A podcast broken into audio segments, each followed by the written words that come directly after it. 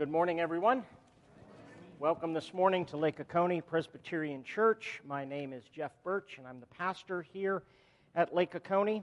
And whether you are with us in person or on the live stream, we want to offer a very warm welcome to you. We are thrilled you have chosen to worship with us this morning. If we could ask, uh, well, if you're visiting with us today, we offer a warm welcome to you. We hope you grabbed our visitor goodies. Enjoy that tumbler. What is that? You can put like 20 ounces of your favorite beverage in those. Those are neat things. So grab that. And for all of you, if you would, and again, I'm going to pick on my friends at the end of the aisle, get the friendship pad started, pass it down to your friend, sign in. And this is, we don't embarrass anyone. This is, I like to say, if you're breathing, okay, you're invited to sign the friendship pad. We want to know who you are, and uh, our heart is to begin a friendship and a relationship with you all as the vision of the church is loving God, loving each other, and loving our community. I want to welcome Haley. Am I pronouncing it Heinen? Did I say that right? I want to make sure. Nothing's worse than if I say your name wrong. So, Haley is substituting for Amy, who is out of town in New York City this week. And it is always a joy and a pleasure and a privilege, Haley, to have you with us. You're so talented, and we're grateful for your serving the Lord with us amongst us here at Lake Oconee this morning. And so, welcome. A uh, couple of brief announcements. I'm still highlighting the new beginnings, and we're just excited. As nursery has gotten started, we have volunteers. We still need more. See Tommy after the service if you're interested in that. Uh, I think Evie had up to four kids in the children's Sunday school class this morning. Harold, you had a bunch, didn't you, with, with you? Five. There, I like sh- no competition between you and Evie, though. We're not going to do that. We're just going to praise the Lord that we see ministry going. And I almost had no room in the, in the choir room. I said to Dick Forrester, I said, we may need to look for another room. So I'm excited that Sunday school's back and going. See, we're moving forward, we're doing things, we're excited about these things, and so we want to share that excitement with you all. You have other announcements of things that are going on in the life of the church. I would encourage you, as I do most every week, not during the service, but maybe after the service, familiarize yourselves with the things that are in the bulletin, the things that are going on in the life of the church. And now, let's focus our hearts. We're here to celebrate the Lord, to celebrate His grace, His mercy, His resurrection, to celebrate who He is. Um, I am so appreciative of this particular congregation. You all have showered such love upon Evie and I, and so I give you thanks for the cards and the remembrances and the condolences that you shared with us in the loss of my father. We are blessed by this congregation and so, so grateful. And so it's a joy and a privilege to be back with you this morning to be able to worship the Lord together. And so now let's focus our hearts on Christ as the prelude is played.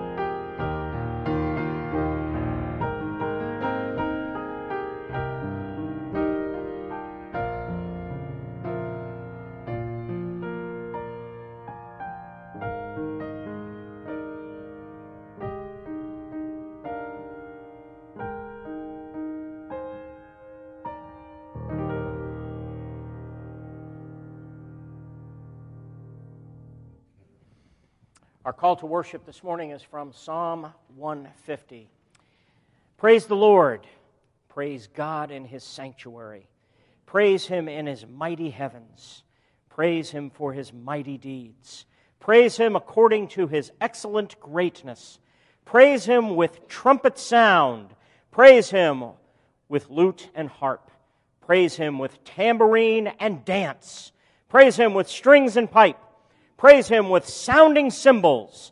Praise him with loud clashing cymbals. Let everything that has breath praise the Lord. Praise the Lord. Lord, let all that is within us praise your most holy and heavenly name.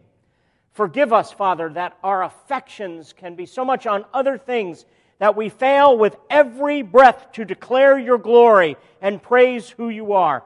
We ask that you would enlarge our hearts unite our hearts, join our hearts together, that with one mind, heart, and voice we may praise your holy name. And we invoke your presence amongst us in and through Jesus Christ, our Lord and Savior.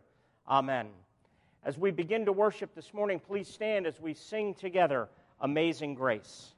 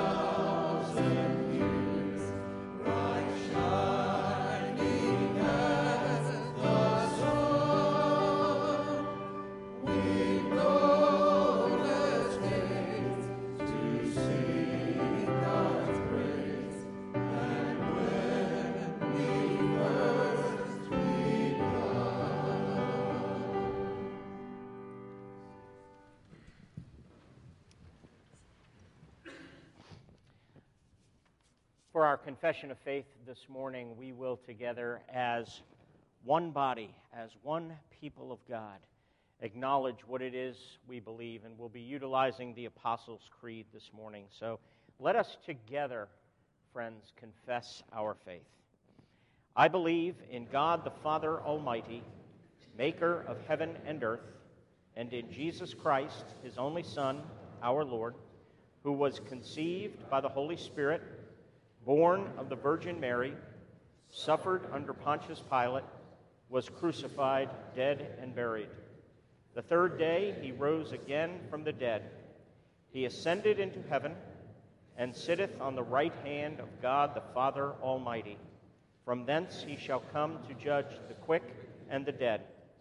I believe in the Holy Spirit, the holy Catholic Church, the communion of saints, the forgiveness of sins the resurrection of the body, and the life everlasting. Amen. Let us stand and sing together our song of praise this morning. Here I am to worship.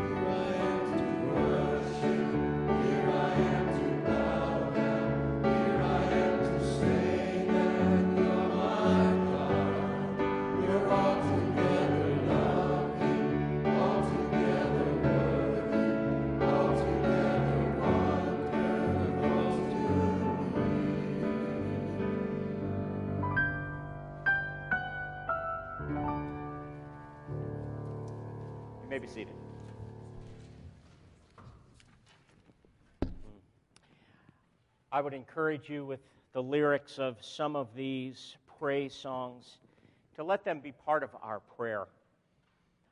I don't know about you, but I know that I want to find Christ functionally. I know we believe this in our heads. I know intellectually nobody's going to say they don't find Christ altogether lovely and altogether worthy. But if we're honest, wouldn't we have to say functionally we find other things more lovely than Christ? Our sports team winning, a good meal, things going the way we want them to go. So I don't know about you, but I know my heart needs to come clean. My heart needs to see and embrace and functionally have my greatest affection being on the loveliness and the beauty and the goodness of our Lord and Savior Jesus Christ. We have the gift now and the privilege of communing with Him in a time of prayer. And so we will let the Lord's Prayer be our guide. We will say that together, and then I will lead us in our pastoral prayer. Our Father, who art in heaven, hallowed be thy name. Thy kingdom come, thy will be done, on earth as it is in heaven. Give us this day our daily bread, and forgive us our debts as we forgive our debtors. And lead us not into temptation, but deliver us from evil. For thine is the kingdom, and the power, and the glory forever. Amen. We thank you, Father, that you are our Father that you are altogether lovely and altogether worthy. And may you be altogether wonderful to us, not only as individuals, but as a body, as your body. That we would find you altogether wonderful for the care you give us, that you are our good shepherd, that you protect and you provide and you nourish and you sustain and you feed your body. We thank you for the fatherly care and your fatherly love that is upon us at all times. That even no matter how many times we may try to run and hide from it, that we can't hide from you. And I do pray for our hearts to hallow your name, to long for and ache for and seek your kingdom and your kingdom to come, to long for the consummation of your kingdom, where everything will be as it ought to be, where there will be paradise and perfection at every level of existence, where the life of heaven and the life of earth are finally reunited, and we have glorified bodies, where we live in our resurrection mode, empowered and governed by your Spirit, enjoying and communing with you and with each other with perfect freedom, perfect vulnerability. Lord, we long for our inheritance and we pray that while we were here on earth, we would commit ourselves to doing your will on earth as it is in heaven, that we would embody your values, that we would be committed to what you instruct us to be and to do, loving you with our entire beings, loving our neighbor as we do ourselves, that we would bear the fruit of the Spirit, that we would display accurately and manifest who you are that we would do your will and not our own, that we would be willing to die to ourselves, our rights, our preferences, our wants. And so we ask, Father, for this day to have our daily bread. As our good shepherd, feed us spiritually, physically, nourish and nurture us. And please forgive us as we forgive those who've hurt us, who've perpetrated sin against us Help us to remember that we are both victims and agents. We have both sinned against people and been sinned against. And Lord, as we cultivate your grace in our lives, lead us not into temptation, but deliver us from evil. Deliver us from the evil of our own selfishness. Deliver us from the evil of injustice. Deliver us from the evil of our own taking care of ourselves to the neglect of our neighbor. Help us to love one another as you have loved us. And we pray, Father, for those of our body who are hurting, who are going through trials. We think of Carol Walker in the hospital and we lift her before you and pray for her and Charlie. We continue to pray for Harold and Marilyn Sowell. And there are many who are hurting, and we lift them all up to you, recognizing that yours is the kingdom and the power and the glory. So may we be about your glory. May we be about your name. Thank you for your presence here amongst us this morning. We pray in Jesus' name. Amen.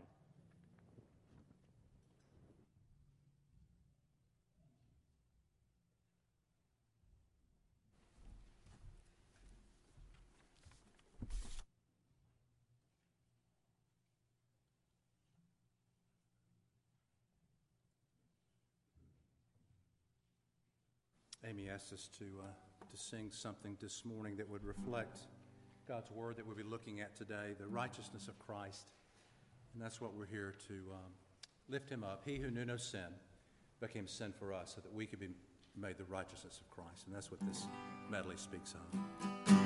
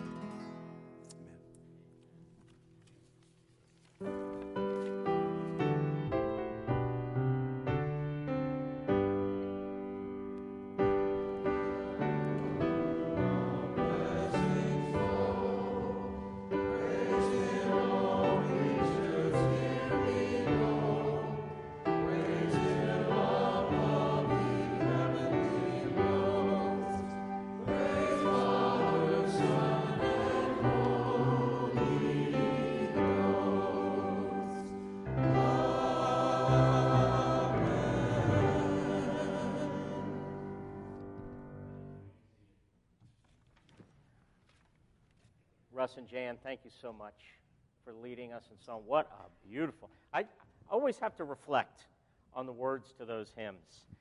So, come thou fount of every blessing, tune my heart to sing thy grace. What is your heart naturally in tune with? Kind of raises that question, doesn't it? Again, it's kind of like what I was talking about earlier with the affections of our heart. Do we find him to be most lovely and most worthy and most wonderful to us? Or are our hearts tuned?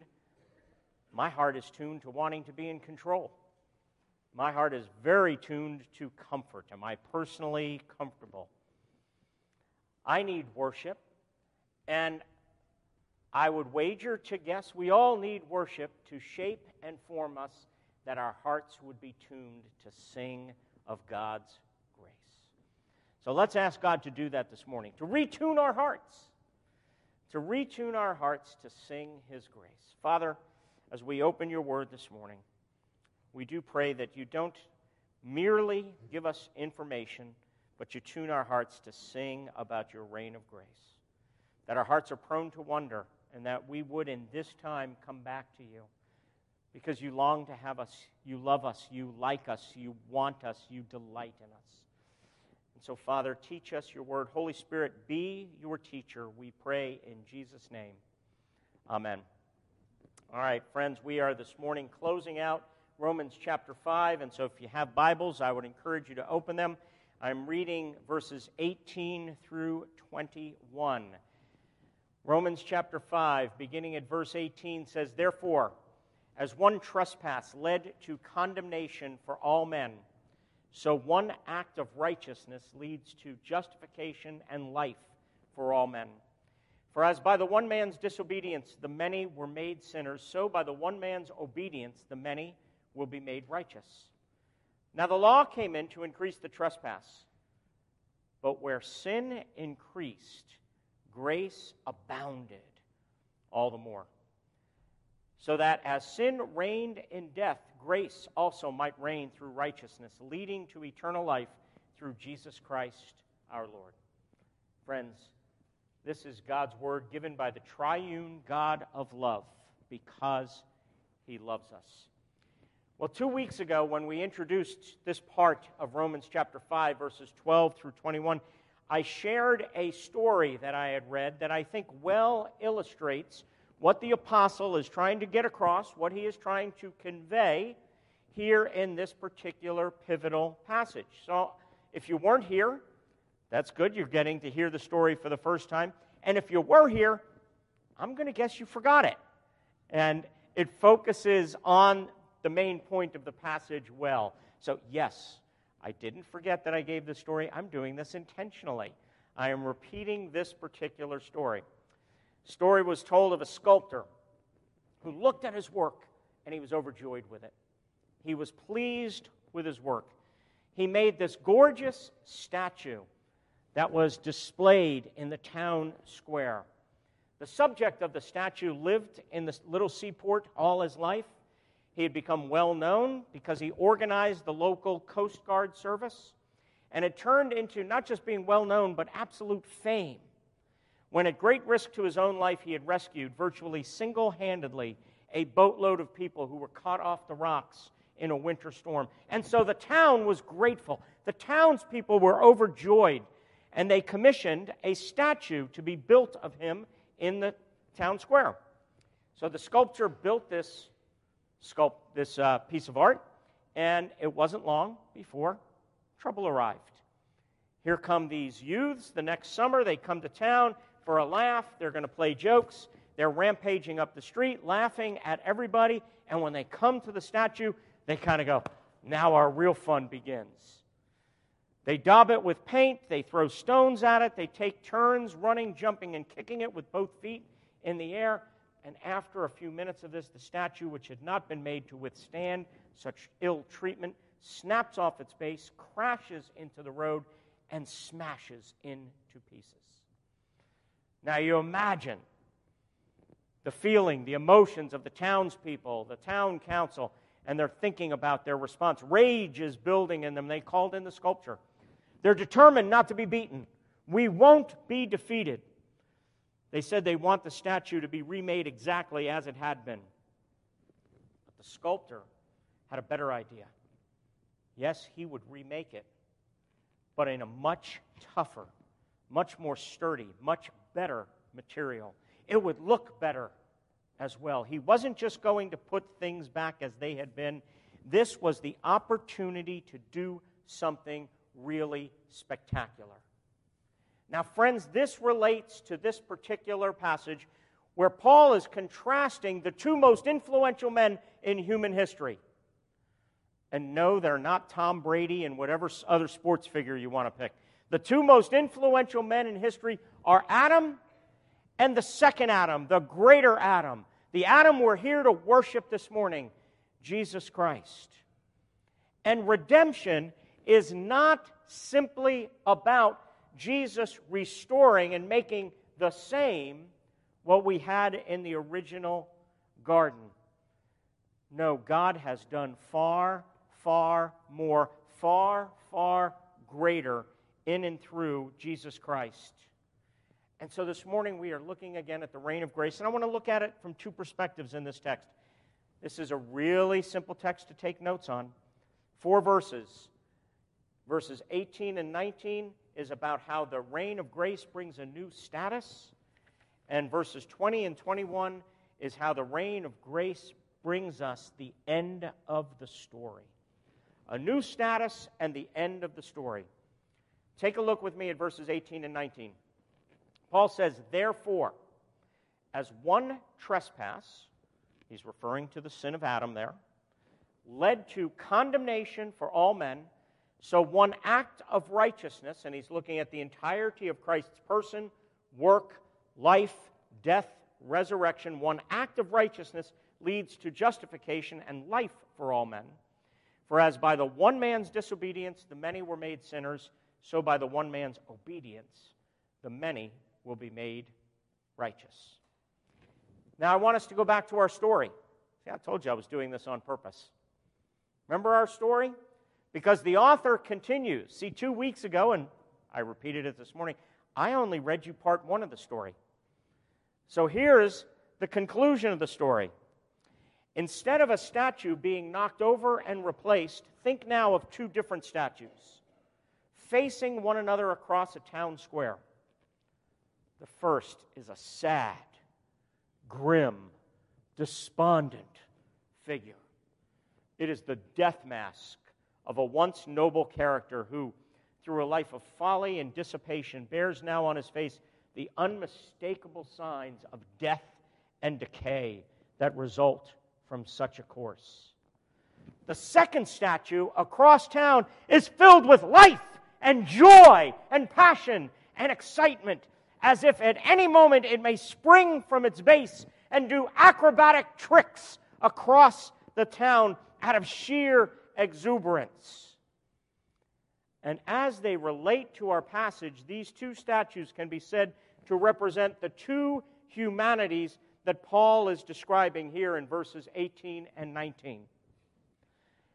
We have to get out of our individualistic set of thinking this is why I was so glad Jan and Russ sang Covenant Keeper, because covenant is at the heart of how God relates to us.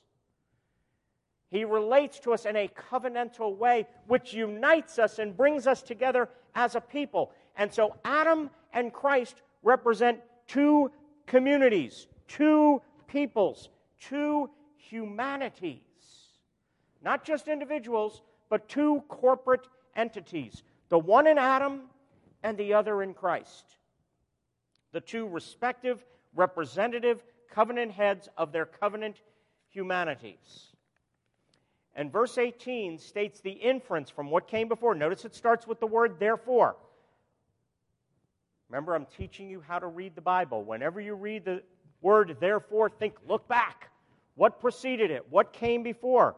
Verse 18 begins with therefore, and it contrasts for us the consequences, the results of these two representative men, Adam and Christ. Therefore, as one trespass led to condemnation for all men, so one act of righteousness leads to justification and life for all men. The results are for the one humanity, all in Adam, condemnation, and for the other, all in Christ, not every individual that's ever lived, but all who are in their covenant head, Jesus, justification and life. Now we need to understand these terms. What do condemnation and justification mean? They are both legal terms that refer to our status. They mean your position, your legal position before God, your status. It is not whether you are a good person or a bad person. It's not whether you do good things or bad things. It's not whether you were as good or bad as you possibly could be. It is your position or your status before God. All of humanity are in one of the other of these positions. You are either under judgment and condemnation.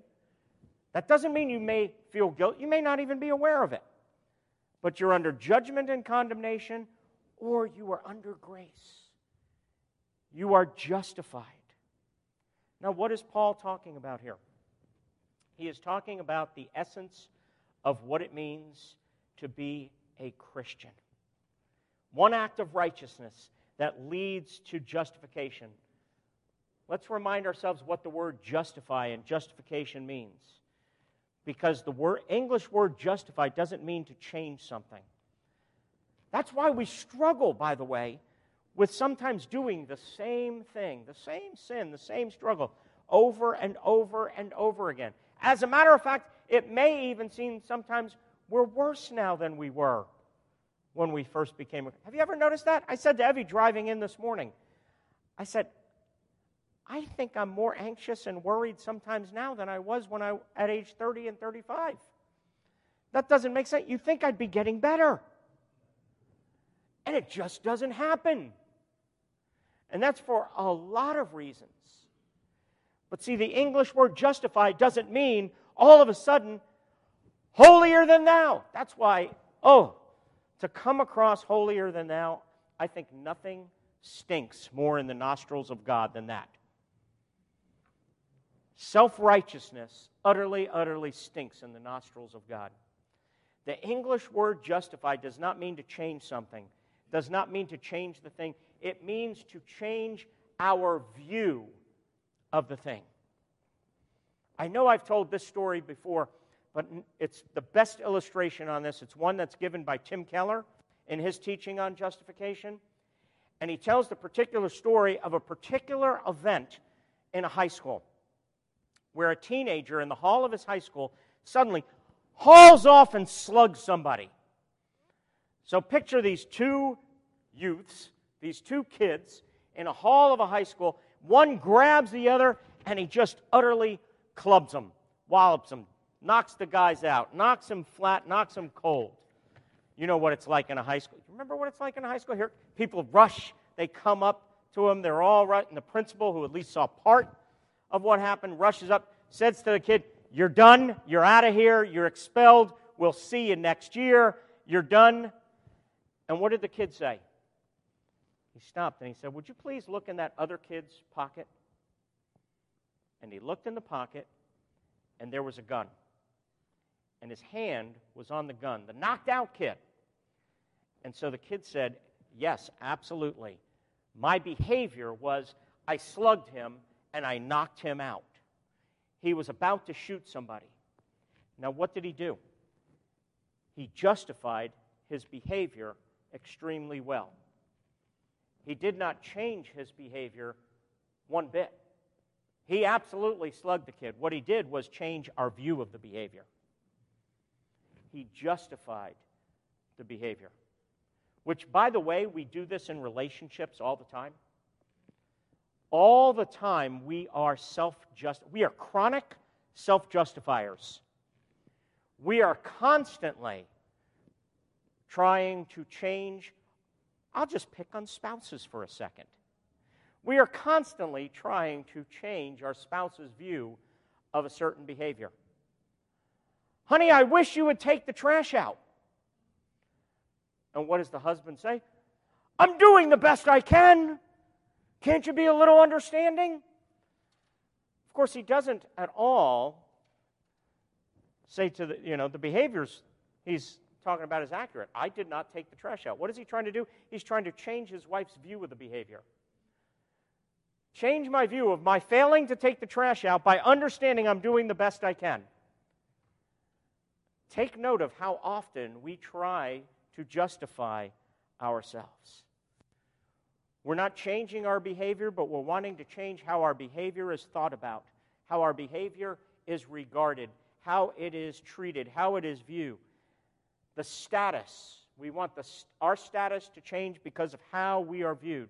Now, here's the amazing thing the essence of what it means to be a Christian. The reign of grace brings a totally new status that of justified. And that means, see, again, that is a legal declaration. That means God pronounces a judgment upon us. Our behavior could be horrific. Maybe we are the most selfish people in the world, and it's going to take a long time to change that stuff. Guess what? You might still be selfish. But if you're a Christian, if you are in Christ, if you're under Him as your covenant head, and you're in Him, this is a free gift. God views you. Your status, you are regarded and dealt with and treated by God. It's a pronouncement of two things that you are forgiven and that you are righteous. Now, pause there for a second. Our record is given to Christ. Now, what is our record? Well, I just, I've been sharing some of my record. My record is, see, I could go to Jesus and say, Jesus, here's my record. I am gifted at worry. I am super talented at anxiety. I am absolutely, I'm a Hall of Famer when it comes to being a control freak. I am nobody. I have it on Brady. The right. You want to talk about goats and greatest of all time? I'm the greatest of all time at being a perfectionist. And my behavior hasn't changed. But when you put your faith in Jesus Christ, that means Jesus on the cross is treated as he were Jeff the anxious, Jeff the worrier, Jeff the perfectionistic, Jeff the chronic selfish person, Jeff the control freak. I'll let you fill in the blank of what your record is. I picked on me this morning. But we give our record. This is, friends, what it means to be a Christian. This is why my heart is I would want everyone to be a Christian. If you're sitting here today and you're not sure you're a Christian, or you know you're not a Christian, I implore upon you to take a look at giving your record, whatever your record might be. You might think there's no way Jesus could ever forgive my record. I'm telling you that's not true. Jesus longs to forgive you. He waits to be gracious to you. He exalts himself to be merciful to you. He loves to hang out with real hard boiled sinners, not the people who pretend they're good. He longs to be gracious to you. That's why the scriptures, the psalmist, for instance, says, as far as the east is from the west. I think that's longer than my arms. As far as the east is from the west, so far has he removed our transgressions from us. Or I love this out of Micah chapter 7, when he says, Who is a God like you? Talk about just starting to worship. This is how we should, this, this should be our call to worship. Who in the, it's like you're dumbfounded. This is when you know, by the way, you're starting to get the gospel. When it is so counterintuitive, you kind of go, Who in the world is a God like you who pardons sin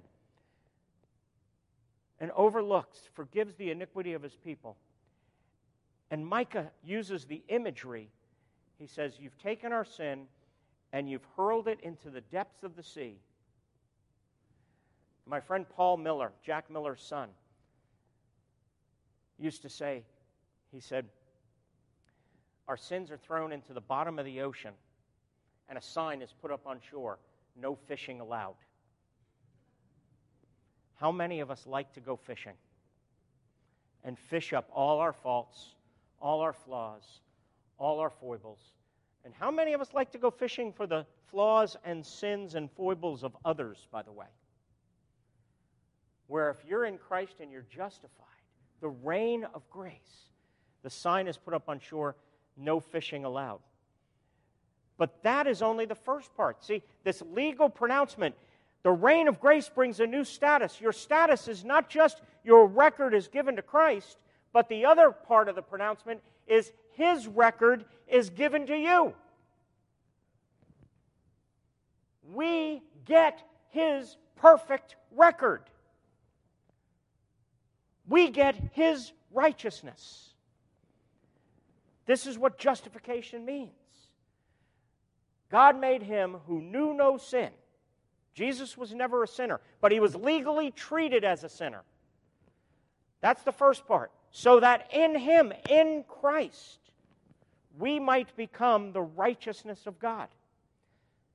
That means this legal status. This is who you are, whether you feel it or not. Your feelings about it are irrelevant. But your status before God is that you are just as righteous as Jesus is. God looks at you and he, he justification is to change your view of a behavior or a person. God's view of you now is that you're just as gorgeous, just as beautiful, just as striking, just as obedient, just as loving as Jesus is. Does that blow anybody's mind away? because that's your status if you are a Christian. Now, look what else it says. The text says justification and life. Justification leads to life. That means it leads, life brings freedom. Do we recognize how free that we are?